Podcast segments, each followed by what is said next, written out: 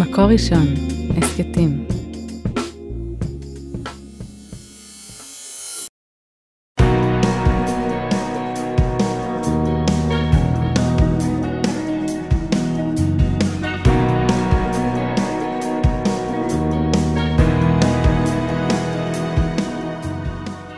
שלום הרבנית חמוטל שובל. שלום הרבנית שירה מרילי מירביס. פרשת תזריע. פרשת תזריע שמדברת על נושאים שבדרך כלל אנחנו לא היינו מצפים שאנחנו נדבר עליהם בבית כנסת דבר תורה או עם הילדים סביב שולחן השבת. והנה אנחנו פותחים ומדברים על הכל, על יולדת, על צרת באור, על מה קורה כשיש לי צרת בשיער הראש או בזקן, על צרת הבגד. כאילו דברים שבדרך כלל היינו חושבים שפחות נעים לנו לדבר עליהם. יש משהו שאני מאוד אוהבת בתורה שהיא לא מסתירה שום דבר, כולל תיאורים פלסטיים של איזה צבע הכתם שלך, ומה קורה אחרי זה, האם הוא נעלם, הוא מתגבר או מתפשט, ממש דיון על כל האירוע הזה. זה ימשיך שבוע הבא בפרשת מצורע, הרבה שנים קוראים אותם ביחד, השנה אנחנו קוראים אותם בנפרד, אבל התורה אומרת, אני מתארת לכם הכל כולל הכל. מה שאני אוהבת זה שהתורה מניחה לנו איזושהי סקאלה, והיא אומרת, יש לנו את המצב הטבעי והנורמלי של הפרשות הגוף, ויש את המצב האבנורמלי. אז יש לנו בצורה טבעית ובריאה, יש לנו קרי ויש לנו נידה, ויש לנו את המצבים שבהם הפרשות הגוף שלנו הם במצב הלא בריא שלהם, שיש לנו זב וזבה, ובעצם אנחנו מדברים פה על כל התופעות, החל מלידה והכל, ועד מוות. ובעצם אולי, מה הקשר בין לידה לבין מוות? ולמה האישה שיולדת נתמת? למה היא נתמת? למה היא מביאה קורבן? ככה פותחת הפרשה שלנו. בעצם מה זה אומר לנו על טומאה? אם אישה שיולדת, שמביאה חיים, היא נתמת, מה זה אומר לי על טומאה? מה זה אומר לי על הקונספט הזה בכלל? אז היה לי את הזכות, ברוך השם, ילדתי 5 מהממים, 4 מהממים ומהממת אחת, אבל זה לא הרגע היחידי בחיים שלי, שיש שם בחדר לידה איזה רגע קסום, שאתה מרגיש שיש נשמה שמגיעה לעולם, אז אני זכיתי גם להיות מהצד השני של הרגע הזה, זאת אומרת, ליוויתי את אבא שלי האהוב כשהוא נפטר, ובעצם הייתי איתו ברגע יציאת הנשמה. לא רק אני, כל המשפחה וכו', אבל יש שם משהו שאחרי זה אמרתי לעצמי, היה פה רגע מאוד מאוד דומה. זאת אומרת, יש שם איזשהו רגע שיש מעבר בין העולמות. יש מעבר של נשמה שנכנסת או נשמה שיוצאת מהעולם, ויש שם רגע שהוא אני לא יודעת להגדיר אותו, אבל הוא רוחני, הוא מזוקק, הוא קורה משהו בעולם הזה. אתה מרגיש את זה בחדר. וברגע הזה שיש נשמה שיוצאת מהעולם, אז באמת יש טומאת מת, לא רק באדם עצמו שנפטר, אלא בעצם בכל הדברים שנמצאים בחדר באותו רגע, כי משהו השתנה פה בעולם, בחדר הזה קרה פה משהו עכשיו. וגם יולדת, כשהיא מביאה נשמה לעולם, וזה דבר הכי מדהים וחיובי שאפשר לקרוא בחיים שלנו, נכון? אבל עדיין יש פה מימד של טומאה שמתלווה לזה. וזו שאלה נורא מעניינת, אז מה זה הטומאה הזאת? אז הרב יהודה הנקין כותב בעצם, שהייתה אמונה בעולם העתיק אצל עובדי עבודה זרה, שיש אלוהים שהוא נולד. היה למשל את אל הגשם. אני אומר שזה לא רק בעולם העתיק, גם בעולם שלנו היום. כן. זאת אומרת, אלוהות כדבר משתנה ודבר נולד, למשל אל הגשם שנולד מחדש כל שנה לקראת עונת הגשמים, כמשהו שיש לו מחזוריות. ואומר הרב יהודה הנקין, הקדוש ברוך הוא אינו מת, אבל הוא גם לא נולד. יש משהו בנצחיות שלו, שהיא מנוגדת למצב האנושי שלנו. אנחנו נכנסים אל העולם הזה, ויוצאים מן העולם הזה, ואנחנו צריכים לציין את רגע המעבר, כמו שאמרתי, יש משהו קצת דומה, ברגע הזה שנכנסים חיים חדשים לעולם, אין פה אלוהות. בכלל אין פה אלוהות, נוצר מצב של טומאה, שמסמל את המעבר הזה בין העולמות, אבל אנחנו ככה מבדילים את עצמנו מהקדוש ברוך הוא. אנחנו בני תמותה, אנחנו לא נשאר פה לנצח, אנחנו מסמנים את רגע הכניסה ורגע היציאה, והקדוש ברוך הוא נצחי. זו מחשבה מאוד יפה שעזרה לי קצת להתמודד עם הקושי הזה, שהרבה פעמים נשים אומרות, מה זאת אומרת, למה ברגע הכי מרגש של החיים שלי, פתאום אני נהיה טמאה, ובהמשך גם נראה שצריך להביא קורבן, והרב יהודה הנקין אומר לו, זה פשוט הנגדה של אדם ואלוהים. שזה מהמם. זה מאוד חזק בעיניי, כאילו הסופיות שלנו לעומת האינסופיות של הקדוש ברוך הוא. אז באמת הרבנית שרון רימון מתייחסת לשאלה הזאת, שלמה אנחנו נשים יולדות, אם היינו בזמן בית המקדש, היינו צריכים להביא קורבן חטאת. בדרך כלל קורבן חטאת בא אחרי חטא. כן, אז זה קשה. כאילו למה, אני עכשיו ילדתי, אני יחד עם האיש יצרנו חיים, הבאנו לעולם נשמה, למה קורבן חטאת, למה טומאה? והיא אומרת ש... קורבן חטאת זה לא בעקבות חטא, אלא זה חלק מתהליך של התאהרות מטומאה. זאת אומרת, זה טיפה שונה, זה לא שחטאתי ולכן אני מביאה קורבן חטאת, אלא זה שבשלבים, בתהליך שאני עוברת מטומאה לטהרה, אני מביאה קורבן חטאת. ולכן גם היולדת, כשהיא נטהרת מהטומאה שלה, אז בעצם חלק מהתהליך הזה זה להביא קורבן חטאת. והיא כותבת ככה, לידת התינוק החי מלווה במוות מסוים, ולכן היולדת נטמת. בכל זאת, שונה טומאת היולדת משאר הטומאות. כל הטומאות האחרות נגרמות ממצב חולני, ואילו טומאת היולדת נגרמת ממצב חיובי ורצוי, מיצירת חיים חדשים, שהם בדיוק ההפך מטומאה.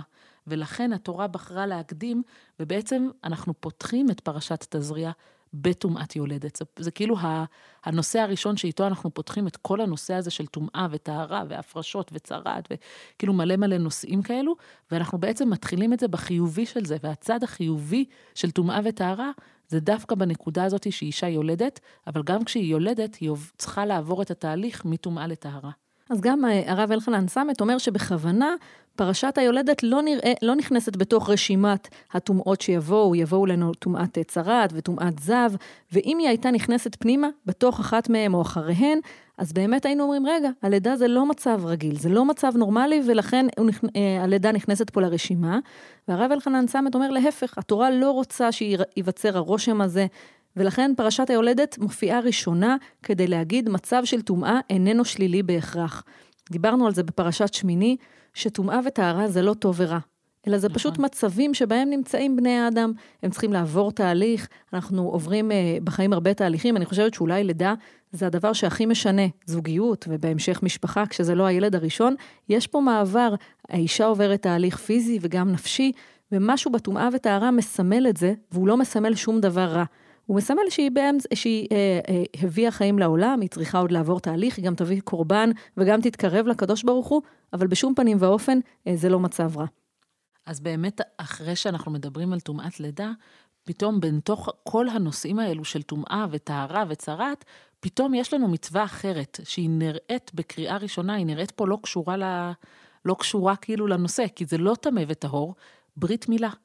ופתאום באמצע הנושאים האלו של טומאה וטהרה, אנחנו מדברים על המצווה לעשות ברית מילה, וזה נכנס לנו כאקס-טריטוריה, כן? כנושא שהוא לא קשור שמה. ובעצם אני חושבת שסיפרתי פה כמה פעמים על סבתא שלי, סבתא חיה האהובה, שהיא והמשפחה שלה שרדו כולם בשנות השואה בצרפת, ואנחנו נגיד רק על סבתא חיה, שהיא המקשיבה שלנו, והתומכת הכי נלהבת, ואנחנו כל שבוע מחכות לתגובה של סבתא חיה. נכון. כי סבתא חיה לא רק מקשיבה, היא גם כותבת לנו מה היא חשבה על הפרק, ומה היא אהבה, כן. ואנחנו מחכות בקוצר רוח לתגובה של סבתא חיה. הסבתא חיה הייתה בחורה במשפחה שלה, ותוך כדי שנות המלחמה, כשהמשפחה מתחבאת בכפר בדרום צרפת, אמא שלה ילדה, בן. וואו. ולקראת הלידה, ההורים שלה לקחו אותה לבית של השכנים, הצרפתים, הלא יהודים, ואמרה להם, אנחנו נוסעים לכמה ימים, ללדת את התינוק, ואתם תהיו פה.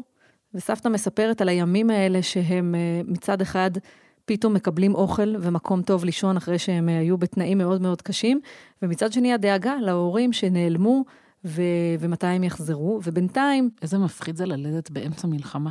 מאוד, אני חושבת שחלק מהסיפור המופלא הזה שהם לא ידעו את ממדי מה שקורה מחוץ לכפר שלהם, וסבא שלי, סבא אשר וסבתא שרה נסעו ללדת בבית חולים, והמחתרת הצרפתית עזרה להם, זאת אומרת להסתיר את הזהות שלהם וכו'. ויום אחד, אני לא יודעת איך, אבל סבא אשר גילה שאחד הרופאים במחלקה הוא יהודי. זאת אומרת שאף אחד לא ידע, כמובן זה היה סוד כמוס, ואומר לו סבא אשר, תמצא לי מוהל. וואו. הוא אומר לו, על מה אתה מדבר? אתה יודע מה קורה בחוץ, וכמה זה מורכב, וילדתם והכל בסדר. וסבא אשר אומר לו, אני צריך לעשות ברית. יש לי פה בן, אני צריך לעשות ברית. אני לא יודעת איך בדיוק זה קרה, בניסי ניסים, אבל מלו את התינוק הזה. וואו. קראו לו דוד, וחזרו לכפר, ואחרי הרבה סבל והרבה תהפוכות, המשפחה הזאת ניצלה ועלתה לארץ 4 ילדים ושני הורים, שאחד מהם ממש נולד בלב המלחמה בצרפת, וזכה אפילו לברית מילה. ויש משהו במצווה הזאת, שמצד אחד היא מאוד מאוד קשה, נכון? מאוד קשה. אני לא חוויתי, את חווית. אני חוויתי. ומצד שני, כל עם ישראל כמעט, באמת, ברוב רובו של עם ישראל, כמה שהוא מחובר להלכות אחרות, מל את ילדיו, נכון? וזה דבר שהוא לא פשוט בכלל בעיניי. זאת אומרת, החוויה עצמה, שאני אחרי לידה, ואני לא מאוזנת בכלל הורמונלית, כן? הכל שם הוא קשוח אחרי לידה, גם למי שיולד בת וגם למי שיולד בן. אבל הסיטואציה הזאת של להשאיר את התינוק שלי עם אבא שלו, ועם חבורה של גברים, רבנים, מוהל, whatever, ולעמוד טיפה מאחורה ולשמוע את הילד שלי בוכה. בניתוח ללא הרדמה? לא, אני לא יודעת, אבל אני כאילו הייתי נותנת לילדים שלי כזו כמות של נובימול. לפני. כן. אני מאמינה גדולה בנובימול. בלסמם ילדים, כן. כן, אבל זה לא, אתה עומד שם ואתה שומע את התינוק שלך בוכה, וזה פשוט כואב פיזית בגוף. זה כאילו, זה באמת לא משהו מומלץ אחרי לידה לעשות לאימהות צעירות עם ה... זה פשוט מאוד, זה חוויה מאוד מאוד קשה, ולא פשוטה, וכאילו אתה בוחר כל פעם מחדש, אז בברית הראשונה, בברית של אורי, כאילו אמרנו, איזה מהמם, איזה זכות יש לנו, איזה מצווה מהממת, ואז אחרי הברית הראשונה אמרתי, השם ישמור אם יהיה לי עוד בן, איך אני עושה את זה שוב, וברוך השם, יש לי 4 בנים, ועשית את זה 4 פעמים, ועשיתי את זה 4 פעמים, אבל זה חוויה ממש ממש לא פשוטה, ואני אומרת, איך אני בוחרת לעשות את זה עוד, עכשיו, היה ברור לי שאנחנו עושים את זה, אבל זה ואני אומרת, זה מדהים, זה מדהים שעם ישראל אלפי שנים ממשיך לעשות ברית מילה, למרות המורכבות של המצווה הזאת. אז ספר החינוך בעצם כותב, היה זה רצונו של השם לקבוע אות בעם ישראל, כדי להבדילה משאר אומות העולם. וכשם שאדם מביא את גופו לידי שלמות דרך מצווה זו, כך גם יכול להשלים צורת נפשו על ידי מעשיו. הוא אומר לנו, ספר החינוך, זה נכון שאני דורש מכם המון המון התכווננות בנפש. אבל אני דורש מכם גם התכווננות בגוף, וכמה שזה קשה, כן, הקדוש ברוך הוא אומר, אתם שונים, אתם נבדלים, ולא הכל אפשר להשיג בצורה של מעשים ומחשבות ותפילות, לא, יש גם דברים שבסוף צריך לסמן בגוף.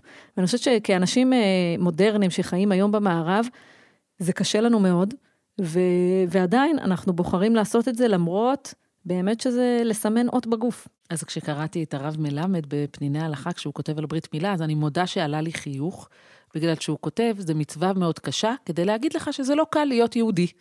כאילו, זה קצת שישע אותי, כאילו, נכון, זה קשה, והנה לך סימן של להיות יהודי, זה קשה, זה דבר שהוא קשה, ואנחנו לא, אף אחד פה לא מבטיח לך שהכל יהיה תותים. אבל מעבר לאמרה הזאת, שהיא נראה לי כאילו יותר אמרה חינוכית, אומר הרב מלמד, בעצם אברהם זו המצווה הראשונה שהוא הצטווה בה, ומאז אנחנו דואגים שזאת תהיה המצווה הראשונה שעושה כל גבר כשהוא נכנס לעולם היהודי. זה בעצם המצווה הראשונה שכל אחד מקיים, והוא מקיים אותה בגופו ממש, והיא מסמלת דווקא בגלל שזו מצווה שהיא מצווה גופנית, שהיא ממש סימן בגוף, זו מצווה שמסמלת את הקשר בין עם ישראל לבין הקדוש ברוך הוא, שזה קשר שבא לידי ביטוי בחתימת בשר, ולא רק באמונה, ברעיון, באידיאולוגיה. אז אני אגיד רק בסוגריים שאלה שאין לי עליה תשובה טובה, אבל מה עם בנות? זאת אומרת, אנחנו... איפה הביטוי שלנו לקשר? כן. אני חושבת ש... זאת אומרת, עצם זה שבסוף נשים, לא משנה אם יהודיות או לא, הם אלה שמביאות חיים. יש לנו איזשהו קשר גופני מאוד משמעותי לדור הבא של העם היהודי, בלעדינו אין דור הבא, ומצד שני, כשאני כל הזמן קוראת את חשיבות ברית המילה, ואת החיבור, ואת הכוח שנדרש מאיתנו, כדי באמת להכפיף את עצמנו למשהו שהוא הרבה יותר גדול, על ידי מעשה שהוא קשה. שהוא קשה והוא פיזי. אני עדיין חושבת, מה עם הבנות בסיפור הזה? כי אנחנו בעצם עם כל הקשר שלנו, אין לנו ביטוי פיזי לקשר הזה שבין עם ישראל לבין הקדוש ברוך הוא. כן. אבל נשאיר את השאלה הזאת באוויר. נשמח לתשובות, אם יש לכם רעיונות, אנחנו נשמח לשמוע. אז הרב חיים נבון אומר בעצם, שברגע שאנחנו עושים את הברית, אנחנו משחררים את גוף האדם מהשעבוד לטבע. זאת אומרת, הם מבטרים על איזשהו חלק מהגוף למען הקדוש ברוך הוא, ומוכחים, רגע, אנחנו לא זורמים עם הטבע, מה שקיבלנו, אלא הגוף שלנו נהיה גוף של עובד השם, שקיבל דמות חדשה, ולא נשאר כבול לצורה שאימה נולד. ובמובן מסוים יש את הסיפור המפורסם בגמרא, שואל טרונוסופוס את רבי עקיבא, למה אתם לא נולדים מהולים? אם זה כזה חשוב, אז נכון, הוא היה שואל שאלות כאלו קנטרניות בכוונה. אבל טובות, אבל שאלות מעולות, טובות. מעולות, כן. אז בעצם, אני חושבת שהתשובה היא, שאנחנו כן, אנחנו אומרים, הטבע הוא פגום ולא מושלם, כך מסביר הרב חיים נבון. אנחנו לא צריכים להשלים עם אירועים ותופעות בטבע. יש לנו דרך לפעול בעולם ולתקן את העולם. לא כל מה שטבעי הוא גם טוב, ולא כל מה שטוב הוא גם טבעי. וככה מסביר הרב חיים נבון את מצוות המילה, ובאמת זה מראה את הכוח שלנו, לא להישאר אדישים למה שקורה סביבנו, אם אני לוקחת איזה שנייה למשהו יותר רחב, להגיד, אנחנו יכולים לפעול בעולם. זה מורכב, זה לפעמים קשה, אבל זה החובה שלנו. אני עכשיו חושבת על זה כשאת סיפרת על טרונוסופוס, אני לא יכולה להגיד. טרונוסופוס. כן, על הנציב הרומאי הזה ששואל שאלות קשות ומעצבנות את רבי עקיבא, שהשאלה השנייה שהוא שואל אותו, זה שאלה על מצוות צדקה. והוא אומר לו, אם הקדוש ברוך הוא מבקש מכם לתת צדקה, אז למה הוא לא עשה שאנשים לא יצטרכו צדקה? כאילו מה העניין שהקדוש ברוך הוא בורא בעולמו, אנשים שצריכים צדקה. ואני חושבת שזה בעצם אותו סוג שאלה רק בנושא אחר, כי בעצם השאלה פה זה, ואני חושבת שזה גם מה שרבי עקיבא עונה לו, זה שהקדוש ברוך הוא לא בורא עולם מושלם, הוא לא בורא אנשים מושלמים, והוא לא בורא מציאות מושלמת, אלא יש פה עניין שאנחנו צריכים להשלים את התהליך של הקדוש ברוך הוא, ואנחנו משלימים את התהליך של הקדוש ברוך הוא בזה שאנחנו מבינים שזה שאנשים שנולדו עניים זה לא גזירת גורל, ואנחנו יכולים לעזור להם ולתת להם עבודה ולתת להם צדקה ולהוציא אותם ממעגל העוני, כי אין ערך אידיאלי בזה שאנשים יישארו עניים, ומצד שני, כאילו כחברה, זה התיקון שלנו כחברה, וגם בעניין הזה של ברית מילה, אנשים לא נולדים מושלמים, אנשים נולדים בכוונה, עם איזשהו חיסרון, שהוא אפילו חיסרון גופני, והעבודה שלנו כאנשים זה לתקן את העולם הזה, ולהיות שותפים לבריאה וליצירה של הקדוש ברוך הוא, של תיקון העולם ותיקון האדם. כן, זה מאוד, מאוד משמעותי, במעבר אחד מתיקון עולם, בפרשה שלנו באמת יש הרבה דיונים על נגעים בגוף, איך מתמודדים איתם, איך מחליטים שנגע הוא טמא או נגע הוא טהור, ואחד הדברים המעניינים, יש איזושהי מערכת יחסים מאוד אינטימית של הכהן עם המצורע, זאת אומרת המצורע תלוי בכהן לשמוע את גזר הדין, מה עושים, ויש פעמים שבהם המצורע יוצא מחוץ למחנה, כתוב בפסוק, כל ימי אשר הנגע בו יטמא, טמא הוא, בדד ישב מחוץ למחנה מושבו. זה לא רק שהוא יוצא מחוץ למחנה, זה שהפסוק מתאר אותו, במילה בדד, כן. בבדידות הזאת. זאת אומרת, החלק אינטגרלי של המחלה, זה לשבת לבד, ולחכות שהגוף ירפא את עצמו, ולקוות שהגוף מרפא את עצמו, ומשהו בבדידות הזאת מאוד מאוד תפס אותי. אני קוראת עכשיו את הספר של מיכה גודמן, על הקשב, מכירה את זה הספר החדש שלו, והוא מספר שם על מחקר מאוד מעניין, שעשו בהמון בתי כלא ברחבי העולם, ששאלו אסירים, מה הם מעדיפים? האם הם מעדיפים להיות בתא שלהם עם אסיר מאוד מאוד אלים, או מאוד מאוד בעייתי, או להיות לבד? וכמעט בכל המקרים הם תמיד בחרו להיות עם מישהו. שזה נורא מפתיע. כן, הפתיע אותך? כן, כי זה מלחיץ, להיות עם מישהו אלים בחדר סגור, זה אחד הדברים המלחיצים. ומיכה גודמן מסביר שהבדידות זה הדבר הכי נורא שיכול להיות לנו. יותר מלהיות עם מישהו תקוע לבד בחדר. שמישהו שלקחו לו את החירות, ולקחו לו את המשפחה, ולקחו לו את כל מה שהוא מכיר, אז לפחות הוא רוצה חברה. גם אם זה אדם אלים או נוראי שפשע ועשה דברים איומים, לפחות יש לך מישהו שאתה יכול לדבר איתו משהו, אתה יכול לקבל איזשהם תגובות, ושבעצם העונש הכי נורא שהאנושות גוזרת על הפושעים שלה, זה בדידות. ובהקשר לפרשה הזאת, אומר הרב אלי עופרן, לא רק ששולחים את המצורע אל מחוץ למחנה, אלא שגם הכהן יוצא אליו אל מחוץ למחנה. זאת אומרת, הוא אומר, זה נכון שגזרנו עליו בדידות, ושאמרנו לו, עד שנראה מה קורה עם הנגע, אתה צריך לשבת בחוץ, אבל אנחנו לא משאירים אותו לבד. נכון? אנחנו שולחים אליו בעצם את המנהיג הרוחני שלנו, את המנהיג הדתי שלנו, מי שמשמש בקודש, ואנחנו שולחים אליו את הכהן. זאת אומרת, אנחנו יכולים כקהילה לשים איזשהו גדר ולהגיד אנחנו בתוך, ויש מצבים שבהם אתה חייב לצאת מחוץ לקהילה כרגע, כי המצב שלך לא מאפשר לך להיות חלק, אבל אנחנו לא משאירים אותך שם בבדידות הזאת מחוץ למחנה, אלא אנחנו שולחים לא את הילדים, לא את הנשים, לא את הקטנים, אנחנו שולחים את הכהן, והוא צריך לצאת אליך אל מחוץ למחנה. על הכהן להתאמץ ולחטט רגליו עד אליהם. ההנהגה הדתית לא יכולה להקים גדר מסביב למחנה ולהתעלם מכל מי שנמצא בחוץ. זאת אומרת, זה שאנחנו שולחים מישהו מבחוץ, יש לנו אחריות גם כלפי הקהילה שבפנים וגם כלפי מי ששלחנו החוצה. והרב אלי עופרן בעצם אומר, עזבו שנייה את המצורה, שאנחנו היום לא שולחים אנשים עם כתמים אל מחוץ למחנה. ברוך השם. היום המנהיגים שלנו צריכים לדאוג גם למי שנמצא מחוץ לקהילה בכל המובנים. כן. אנשים שאולי לא נוח לנו שהם יהיו בתוך הקהילה, או להם לא נוח, או הם לא מרגישים חלק, המנהיגים הם אלה שצריכים לא להסתגר ולהגיד, טוב, הוא לא בקהילה שלי. אין לי מה לעשות איתו, אלא באופן אקטיבי לחטט את רגליהם, לצאת ולנסות, לראות איך אנחנו דואגים לאנשים שהם לא בתוך המעגלים שקל לנו להיות איתם. ויכול להיות שהם בצדק לא בתוך הקהילה כרגע. כן. כאילו יכול להיות שיש סיבה מוצלחת ומוצדקת לזה שהם כרגע בחוץ, כן. אבל זה לא אומר שאנחנו מפסיקים לדאוג להם. אז אני חושבת שכל הפרשה הזאת בעצם מדברת על מה אנחנו עושים במצבי ביניים, נכון? מה אנחנו עושים במוות ובלידה, ופתאום אנחנו קמים בבוקר עם איזושהי פריחה איומה, ואנחנו צריכים עזרה, ואיך אנחנו שומרים על קשר, א' עם הקהילה, איך הקהילה שומרת איתנו על קשר, ואנחנו שומרים איתה כשאנחנו במצבים מורכבים, ואיך אנחנו מתלבטים עם המרחק והקרבה לקדוש ברוך הוא, אחרי לידה, אחרי מוות, וכשהגוף שלנו סובל. כן, ובעצם אנחנו מדברים פה על תהליך, יש פה תהליכים, לצאת מטומאה ולהיות טהור זה תהליך, וכשאתה טהור ואתה הופך להיות טמא, איך זה קורה, וכאילו כל המצבים האלו התהליכים שבדרך. ואני חושבת שהתורה בעצם אומרת, א', טומאה וטהרה זה לא מילים נרדפות לטוב ורע, וב' גם כשאדם צריך לעבור עם עצמו תהליך אישי, זה לא בהכרח רע. אנחנו מקבלים זמן למחשבה, אולי אפילו יוצאים החוצה בדד. בשביל ההתבוננות הפנימית הזאת. בשביל לדעת איך חוזרים. כן. שבת שלום. שבת שלום. על ההקלטה והסאונד אוהד רובינשטיין, על ההפקה והעריכה יהודית טל, יקי יפשטיין ועדי שלם רבינוביץ'. תודה רבה למאזינים. את הפרק הזה, כמו את שאר פרקי הסדרה והסקטים רבים נוספים, תוכלו למצוא באתר מקור ראשון, בשורת ההסקטים של מקור ראשון, בספוטיפיי, באפל מיוזיק וגם בגוגל.